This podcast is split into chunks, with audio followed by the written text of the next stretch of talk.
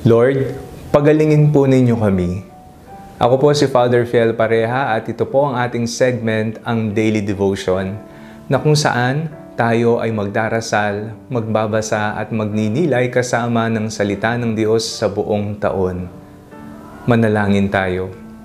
Sa ngalan ng Ama, ng Anak at ng Espiritu Santo. Amen. Halina, banal na Espiritu, liwanagan mo ang aming puso at isip nang maunawaan at maisabuhay namin ang iyong salita. Amen. Our Bible passage for today is from the Gospel of Saint Mark chapter six, verses fifty-four to fifty-six, and I read it for you.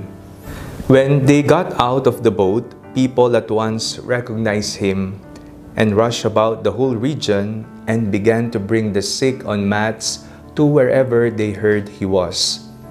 And wherever he went, into villages or cities or farms, they laid the sick in the marketplaces and begged him that they might touch even the fringe of his cloak, and all who touched it were healed. May kagalingan sa ating Panginoong Hesukristo. May tatlong karakter po tayong nakita sa ating binasang ebanghelyo sa devotion natin sa araw na ito. Una, ang ating Panginoong Jesucristo. Our Lord Jesus Christ is a compassionate God. He suffers with us, He knows our situation, and He is willing to heal us and be with us. Ganyan ang ating Panginoong Jesucristo. Wala tayong narinig na reklamo o kaya naman pagod na siya sa paglalakbay sa iba't ibang nayon at syudad. Siya ay kasama natin at nakahandang maglaan ng panahon para sa ating lahat. Pangalawa po ay ang mga taong gumaling. Maraming pinagaling ang ating Panginoong Jesucristo at kahit saan siya magtungo, lahat ng mga may sakit ay dinadala sa Kanya upang sila ay humilom. Ang ikatlong tao na ating narinig sa ating binasa ay ang mga taong nagdala sa mga taong may sakit. Ano pong mensahe nito? Pasalamatan natin ang mga naging tulay at instrumento upang tayo ay mapalapit sa Panginoon. Sila na nagsakripisyo ng kanilang panahon at oras upang mahihatid tayo sa Diyos. Sila, dahil sa kanilang halimbawa at pamumuhay, nagawa nilang ilapit tayo sa Panginoong Jesucristo at makamtan ang kagalingang ating pinagdarasal.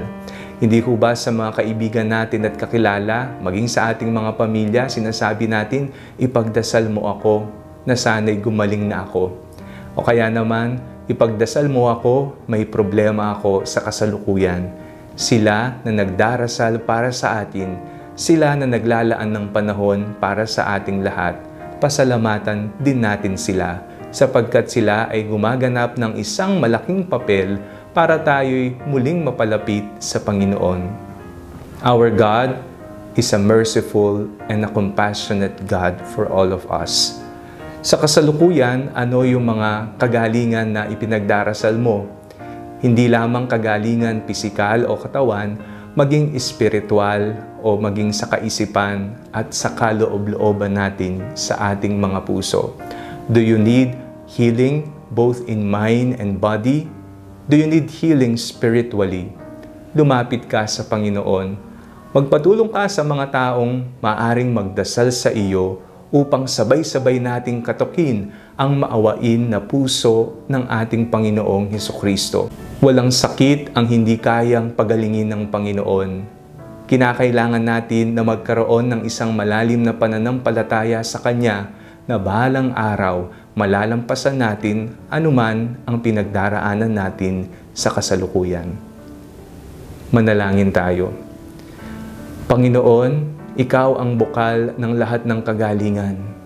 Inilalapit namin ang iniinda naming sakit, ito man ay katawan, spiritual, mental o sa kaloob-looban ng aming puso. Hawakan mo ang aming mga kamay, pagalingin po ninyo kami. Sa ngalan ni Yesus na aming Panginoon. Amen. Sa ngalan ng Ama, ng Anak at ng Espiritu Santo. Amen. Huwag po ninyong kalimutang i-like ang video ito. Mag-comment po kayo ano ang prayer intention mo o ano ang healing na hinihingi mo sa Panginoon. O kung may pinagdarasal kang tao, i-mention mo siya o itag mo siya sa comment section below, and do not forget to share it with your friends and family. God bless you po.